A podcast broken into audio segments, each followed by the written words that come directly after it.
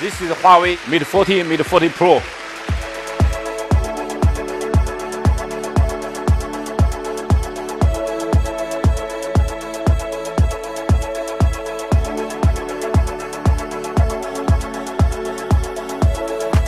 Hai, Assalamualaikum. Saya Hafiz Sahrudin dan kembali kita bersegmen Sembang Lebat dan hari ini saya akan bercakap tentang siri Huawei Mate 40 yang dilancarkan uh, pada malam terdahulu.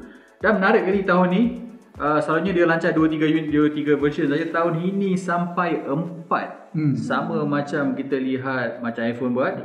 Dan uh, seperti biasa bila kita start siri Sembang Lebat ni, saya akan perkenalkan saya. Saya Efi Saharudin dan di tangan saya belah kanan ni Nazrin Nazrin dan belah kiri saya untuk pertama kalinya dalam sembang-sembang lebat kita ada perempuan Maya. Maya. Maya. Jadi Maya, kita, kita orang, orang selalu cakap, saya tengok kat ruangan komen, kita orang baca komen. Asyik muka ni je. So hari ni kita buat something different, kita panggil Maya pasal Maya pun penulis kita orang juga, kau kan tahu. Jadi, kita akan mulakan dulu dengan uh, Mate 40 ni. Versi paling vanilla.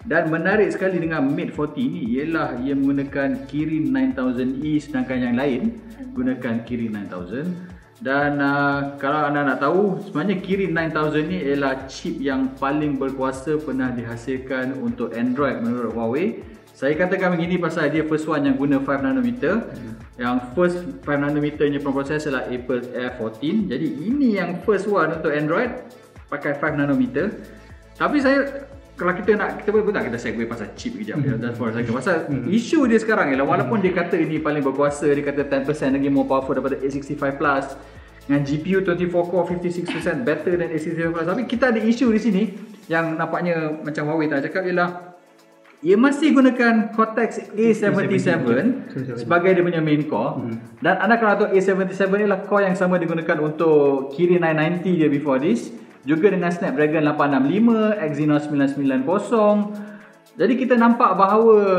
diorang tak ada akses pada A78.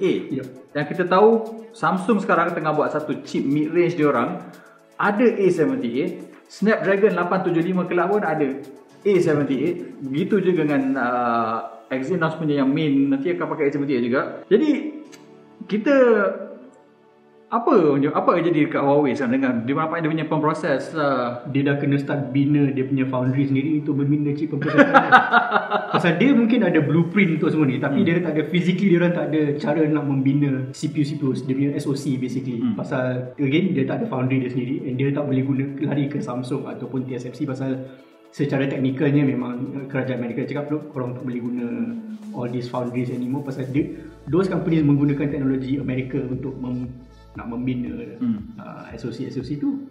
So sekarang Huawei dipaksa untuk survive secara sendiri di mana semua benda dia orang dah kena buat sendiri.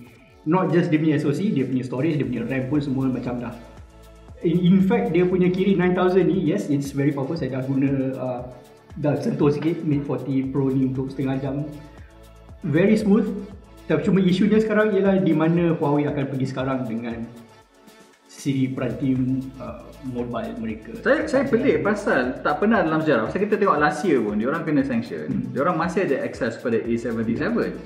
Tapi kenapa tahun ni suddenly tak boleh A78? Yeah. Itu adalah benda yang pelik. Tapi again again ha. benda tu dah mengguna macam dia orang uh, American government dah cakap kan Trump dah cakap uh, kita orang memang completely block access uh, Huawei daripada menggunakan sebarang jenis teknologi US daripada untuk digunakan untuk membangunkan barang yang lepas jangan dikenang. Jadi Maya Maya Maya dah dah dah dah tengok benda, kita tengok chip apa semua. Tapi okey, kita cakap pasal chip. Hmm. Kita tahu sekarang dia punya claim pun tak tahu. Saya sebenarnya true story ya, saya lepas dapat phone ni first thing saya buat saya nak install benchmark tau. Hmm. Tapi semua benchmark punya app tak boleh install. So, saya tak tahu saya tak tahu claim betul ke tidak 10% ah. better pada A65 Plus. Kita ada peranti A65 Plus dekat office. Hmm. Saya tak tahu betul ke 56 percent better at GPU daripada CPU. So, so tak boleh. So 24 teras dia. Tak boleh nak test so orang kata inverted comma asterisk. Iyalah tu. dia suruh tengok guna mata. Tengok mata. mata. Okey, dengan daripada empat-empat uh, peranti yang dipasarkan ni, uh, Maya, kita kita startkan dengan Mate 40. Di Mate 40 ni apa dia punya unik atau apa bezanya dengan Mate 40 Pro dengan Mate 40 Pro Plus Maya kalau boleh like, selain pada prosesor yang saya katakan tadi. okey lah kita boleh kata uh, ciri Mate ni dia memfokuskan kepada keseluruhan termasuklah kamera dia canggih, Hmm. proses macam yang Nazrin cakap tadi. Hmm. Apa yang saya boleh sentuh kat sini, salah satu daripadanya uh, keupayaan kamera dia kat sini. Hmm. Lebih baik. Kenapa saya kata lebih baik? Kali ni kameranya adalah 50 megapiksel. Mhm. 50 megapiksel hampir kepada keempat-empat uh, model. Oh, jadi papa model pakai 50p. So nampak unik pasal kita tengok banyak kalau kita tengok banyak pengeluar lain yang model paling low akan guna sensor lebih kecil tapi Samsung gunakan eh, sorry Huawei, Huawei, gunakan ah. sensor yang sama untuk empat-empat model. Okey. Hmm. Uh, iaitu 1.12 uh, 1.128 Inci. inci. Maafkan saya kalau Sensor, dia punya sensor. Sensor dia. Ini adalah bukaan yang paling besar dan dia uh, sama dengan P40 sebelum ni. Okey. Hmm. Okay, dan ini adalah yang kejadian terbesar buat masa sekarang. Hmm, hmm, Okey. Bila benda ni besar, dia menjadikan uh, hasil gambar tu lagi terang. Lagi terang. Uh, lagi terang, lagi cantik. Uh, Itulah kekuatan dia. Lain daripada tu, apa yang ada dekat kamera dia ni, dia ada macam-macam fungsi. Salah satunya, uh, sekarang ni, dia, dia orang banyak upgrade pada kamera hadapan. Okey. Ah, salah satunya, dia sentuh uh, 240 frame per second untuk slow mo. Okey. Front facing camera dia. Front facing camera dia 240 Tapi sebenarnya benda ni Lebih nampak dekat Vivo sebelum ni Kau memang suka ke? Kau tahu apa? Tapi uh, tak apalah Bagi tak uh, apa, tak apa. ada ciri baru dia uh, Lepas tu kemudian uh, Kamera depan dia sokong dui rakaman Okey. Mhm. Oh depan dan belakang. uh, Lagi Apa lagi yang menarik Uh, dia juga ada fungsi autofocus. Ini uh, autofocus ni uh, salah satu topik yang menjadi perbualan masa pelancaran semalam. Mhm. Kalau nak tahu apa dia, dia adalah satu yang mana uh, even kamera tu static, dia boleh rakam bergerak. Kita bergerak, dia Ah. boleh rakam. Wala- dia boleh, walaupun uh, kita bergerak, dia boleh rakam as long kita dalam frame. Oh. Frame dia punya white tu. Kalau kita okay. keluar daripada white tu. Jadi sesuai dengan generasi TikTok yang kat rumah, kita ada penjarakan sosial. Kan? tak ada cameraman, tak macam kita tak ada kita tak ada macam jin kat belakang kamera sekarang yang boleh gerakkan kamera. So dia akan tolong gerakkan kamera walaupun peranti diletakkan pada tripod tak bergerak dia boleh Kira zoom pintar lah. Okay. zoom Okay. pintar. Ah. Dan sebenarnya kalau saya nak boleh sentuh pasal kamera tadi pasal Maya kata pasal kamera hadapan, benda yang saya respect pada apa yang Huawei buat pada model Mate 40 Pro dengan 40 Pro Plus Hmm. dan juga RS ialah okey anda tengok pada depan ni kan. Anda nampak ada ada pil yang kecil. Ini adalah saiz yang sebenarnya lebih kecil jika saya bandingkan dengan takuk hadapan pada P40 Pro Plus. Tapi uniknya walaupun kecil ada 3D face scanner. Macam kita tengok, macam kita tahu uh, dalam video kita sembang lebat sebelum ni kita cakap pasal kenapa iPhone still nak maintain takuk yang besar pada skrin tu kan. Lepas tu uh, Nazir cakap oh tak boleh pasal pasal mungkin komponen terlalu besar. Tapi Huawei membuktikan it is possible. Macam lagu dia make it possible. Memang make it possible untuk letakkan kamera yang besar boleh buat slow mo boleh ada wide angle Betul. dan pada masa yang sama takuk yang kecil letak sensor imbasan 3D dan kita tahu sebenarnya bila kita letak imbasan 3D ni uh, bukan saja lebih secure tapi sekarang adalah apa orang waktu malam Mhm. kalau kita pernah guna face scanning malam tak boleh Tak boleh, tak function. Kamera tak nampak. Hmm. At the same time dia masih lagi bagi fingerprint scanner zaman covid orang macam nak Tak nak buka guna mask document. semua. Jadi uh, benda yang cool. Okay Nazrin Hmm. Daripada empat-empat model ni Hmm. which one yang Nazrin rasakan paling menarik minat? Hmm. Wow. Jujur saya katakan Jujur, yang jujur. pasal saya pernah tengok dua model je yang Ha. Mate 40 Pro dengan Mate 40 Pro Plus kan yang sampai hari tu saya tak ingat. Mate 40 Pro Plus lah. 40 Pro. Ha. Dengan Mate 40 Pro ni bagi saya uh, kalau saya nak beli phone saya mungkin uh, GMS tak ada aside.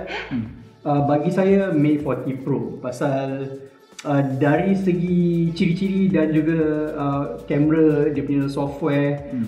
um, screen semua semua semua memang pada semua device ke? ke pada Sekarang Pro 90 Hz dan- pada ke-empat-empat Empat-empat device. device. Nampaknya Ah. Huawei tak ready lagi Tapi- nak bagi 120 Hz. Hmm. Katanya sebab nak jimat bateri kan? Jimat bateri. Bateri. bateri. Hmm. Tapi itulah mungkin uh, bateri bateri size pun uh, pada Huawei Mate 40 Pro ni 4400. 400 ya. 4400. 4400.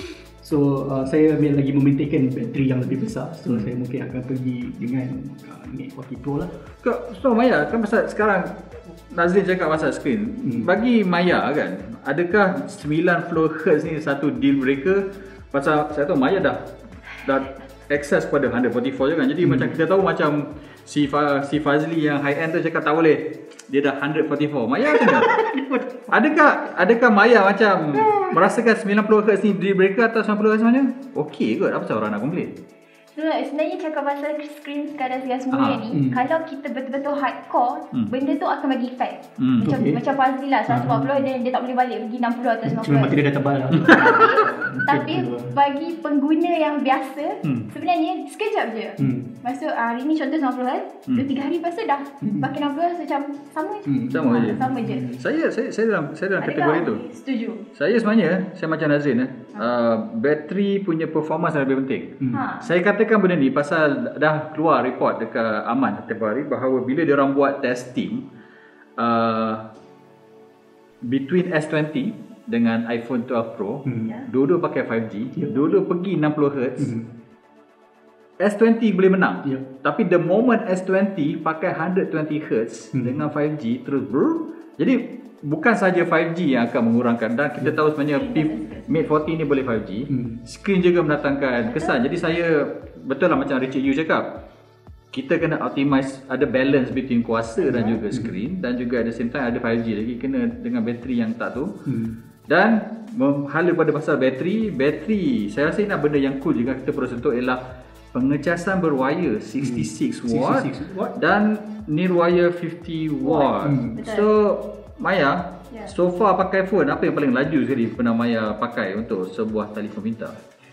Paling laju Ah, 40 watt 40 watt, juga. 40 watt. Tapi hari tu uh, office kita ada 80 kan 60 Yang dia punya pengecasan panjang tu ah. Itu itu itu ROG phone kan? Yang Oh. ROG phone patah tapi ROG phone kena pakai dua charger sekali kan Oh. untuk enable. 80 watt. Untuk dia punya double fasting charger Oh, tu. iyalah. Pasal dia dua bateri. Jadi dia, dia, dia bateri dia pisah jadi dua. Ah, so kena pakai dua kita. Ya. Dia nampak macam macam Frankenstein. Macam tu kan. So saya saya sebenarnya bateri saya saya suka pengecasan pantas. Hmm. The only issue saya dengan pengecasan pantas ialah setiap kali dia orang advertise benda tu dia orang akan cakap oh melepasi piawaian Ya, bla bla bla tapi kita tak pernah anyone cakap berapa banyak cycle after that. Pasal Hmm. kita tahu bateri yang selama ni mengecas katalah dalam 15 watt dengan 10 watt after 1000 cycle akan ada masalah. Ya. Dan saya pakai iPhone 11 Pro Max yang first time dalam sejarah Apple. Hmm. Oh second time dalam sejarah Apple ada fast charging. Ya.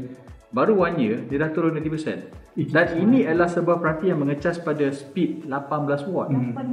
18 watt. So dalam masa setahun Hmm. dia dah turun 80% dia punya ni. Jadi Kapasiti macam dia. Hmm. So saya tak tahu pasal saya risau ialah bateri macam mana. Hmm. Tapi interestingly enough saya ada P30 Pro dah 2 tahun. Hmm. P30 Okay. dah, dah dah almost 2 tahun. Actually charging dia okey tapi masa tu 33 watt. 33 So kita tak tahu apakah impact jangka panjang yang akan ada pada bateri. 60 watt 60 sekarang. 60 watt sekarang Realme pun dah pakai 65 Hmm, um, yeah. Tapi the more interesting thing ialah dia punya wireless charging 50 watt. 50 watt. Saya rasa saya, saya tak banyak guna wireless charging. Yang saya ada pun yang Qi charging yang berapa 10 lah. lah. 7.5 7.5 watt. watt. So memang slow gila. Tak kisah pakai phone apa pun. 50 watt is basically macam anda gunakan pengecasan wayar pantas Letak je. letak je lepas tu dia terus lagi laju daripada sistem yang digunakan oleh Samsung, Hmm. digunakan oleh Motorola dan juga digunakan oleh Apple. So interesting saya kita dah sampai waktu di mana sistem pengecasan pantas di wayar dah reality. Hmm. Kita cakap pasal processor, dah cakap pasal kamera feature yang cool. Hmm. Sekarang kita masa untuk bercakap tentang the gajah di dalam bilik iaitu software. software dia. Ah, Maya, Maya, Maya saya tengok Maya memang hardcore pakai Android. Android. Memang langsung tak dicemari oleh Apple macam kita orang ni. Jadi Dah lama. tak ada JMS. Hmm. Sebagai seorang pengguna memang hardcore Android kan. Hmm. Adakah itu satu yang menyukarkan anda untuk berpindah kepada Huawei? Jawapannya ya Jawapan dia, kenapa ya? Sebab saya dah terbiasa guna Android Jadi uh, macam contoh kita nak cari Gmail ke apa ke Itu ke Hmm. masalah Tapi itu bagi saya ni uh, uh? Gmail technically boleh je login menggunakan apa-apa aplikasi Web, email dia kan. boleh web app tu, saja. ah, Web app. web saja. Web app Jadi saja. macam sekarang kat. Huawei semua banyak saya ada saya pakai saya pakai P40 Hmm. memang web web app Web which app is not not the best Hmm. solution actually. Tapi itulah bercakap pasal web app pun memang banyak dekat desktop saya perasan uh, desktop phone ni memang dia banyak uh, shortcut bookmark Oh, shortcut kepada bookmark. web app kan YouTube Maps dan sebagainya so macam hmm. sebenarnya sebenarnya okey dia dia introducekan petal search Hmm. dan saya harus akui saya terpaksa guna petal search pasal app gallery tak ada banyak aplikasi yang saya gunakan. Hmm. Dan saya dah sejak saya start ada problem dengan pakai P40 Pro itu tapi nampaknya sekarang saya dah guna dekat Mate 40 ni dia akhirnya kali ni dah ada petal map Betul. untuk dia punya pengganti kepada Google, Maps. Map Hmm. dan daripada antara muka dia actually quite nice Hmm. dan kita juga lihat bahawa dia dah dia dah menggandakan usaha dia untuk memastikan ada uh, orang kata aplikasi yang diperlukan orang ramai dan interestingly enough pada model yang saya terima untuk ulasan ni YouTube Vans is preloaded. Jadi rasanya Huawei masih menyedari bahawa ya dia boleh kata dia ada Huawei video dan segalanya tapi GB orang. Dia ah orang masih nak YouTube Hmm. dan memerlukan YouTube dia bagi pre-install YouTube Vans terus. Berani login? Berani tak berani. So, dia berani login lah. Uh, kita nak satu lagi kalau kita saya nak move kepada rekaan pula jadi uh, kalau anda ingat last year saya punya review saya sebenarnya tak suka dengan rekaan yang melengkung macam ni yang waterfall display ni dia kata Hmm. 88% melengkung Dia lengkung. memang kacau tapi itu sebenarnya boleh isu yang kita boleh settle dengan dia ada dia boleh letakkan satu bar kat sini ada option dia tapi yang tak boleh settle last year ialah butang laras yang tak ada Baru lepas ada. Ah, ini tahun ni tak ada. akhirnya ada dan Ada. which is cool. Okay. Tapi at the same time dia masih lagi boleh double tap untuk Untuk- munculkan tu. Jadi nampaknya kalau anda tangan kidal suka ada Mate 30 last year pasal dia boleh letak, boleh ubah di mana laras Okay. okay. ke mana. Disertakan masih lagi boleh left hand. Okey, kita dah ada banyak macam banyak peranti ni, banyak function segalanya. Kita akan pergi kepada the main question yang terakhir untuk saya melebak kali ni. Hmm. Maya, eh Maya dah tanya nak kata Nazri, Ha. nak beli tak kalau kata ada duit? Katalah, katalah, katalah kerajaan kata kerana PKPB hari ni semua orang dapat 50,000 cash. Oh my god.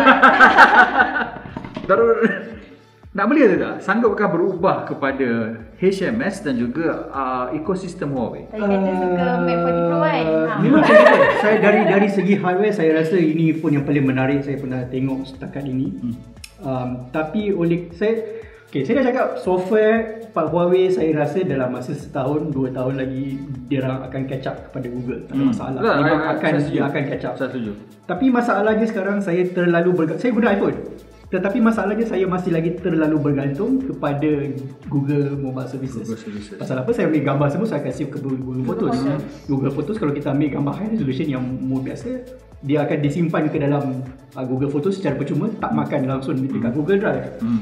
Gmail juga satu, satu satu lagi email aplikasi yang saya gunakan selalu. Hmm. And aplikasi Gmail ni bagi saya sangat function kerana saya boleh login semua jenis email menggunakan satu aplikasi saja boleh tukar akaun bila-bila masa saya nak. Hmm. Satu lagi ialah ya YouTube. Saya memang guna tiap-tiap hari saya guna YouTube. YouTube all the Ah, time. YouTube all the time. saya tak ada Google Premium, ya, YouTube Premium tapi mungkin tak lama lagi but still yes. Buat ada Vans tapi masalah dengan YouTube Vans ialah kalau anda login menggunakan akaun anda yang ada banyak akaun yang dah anda curate dah dah, dah, dah follow betul-betul takut ada that slight chance anda boleh kena ban dari akaun anda Kena boleh ban. kena lock daripada Dengan menggunakan YouTube. So untuk masa ini susah saya nak katakan. Mungkin kalau saya saya kalau diberi peluang untuk menggunakan Mi 40 Pro sebagai secondary cam, uh, secondary phone Hmm. untuk ambil gambar, product shot apa semua kan. Hmm. Uh, maybe sharing dekat social because technically application yang tak ada relation dengan dengan Google langsung tak ada masalah dekat dekat uh, phone ni because even local application macam banking app apa Semua semua ada dekat semua dah ada kan Google. semua dah ada sejak daripada P40 dulu Daripada P40 Ha, ya. daripada P- P40 dah ada. Memang dah tak ada masalah untuk digunakan pada phone ni. But oleh kerana kebergantungan saya kepada GMS ni itu yang especially Google Photos. Saya memang uh, saya tahu Huawei ada Huawei Mobile Club dia sendiri. Hmm. tapi uh, itu pun macam sama-sama sikit dia punya offering. So saya tahu uh, kalau anda beli Mate 40 Pro ni anda dapat uh, Huawei Mobile Cloud 50GB 50 secara free. cuma tapi kita tak tahu mungkin untuk setahun saja ke Yes. Untuk setahun saja kan Tak tahu betul tak? Tak, tak tahu tahu. And kita tak tahu berapa harga Huawei Mobile Cloud ni kalau kita nak membayar untuk ni. Maya Maya Maya dah, kalau bagi lima, dah, hari ni PM. PM, PM abahku bagi RM50,000 ada duit Adakah sanggup berpindah kepada ekosistem Huawei? Tak. Atas sebab Maya macam Nazrin, Maya kata Maya terlampau uh, bergantung pada zaman. Macam Maya cakap tadi. RM50,000 kot? No.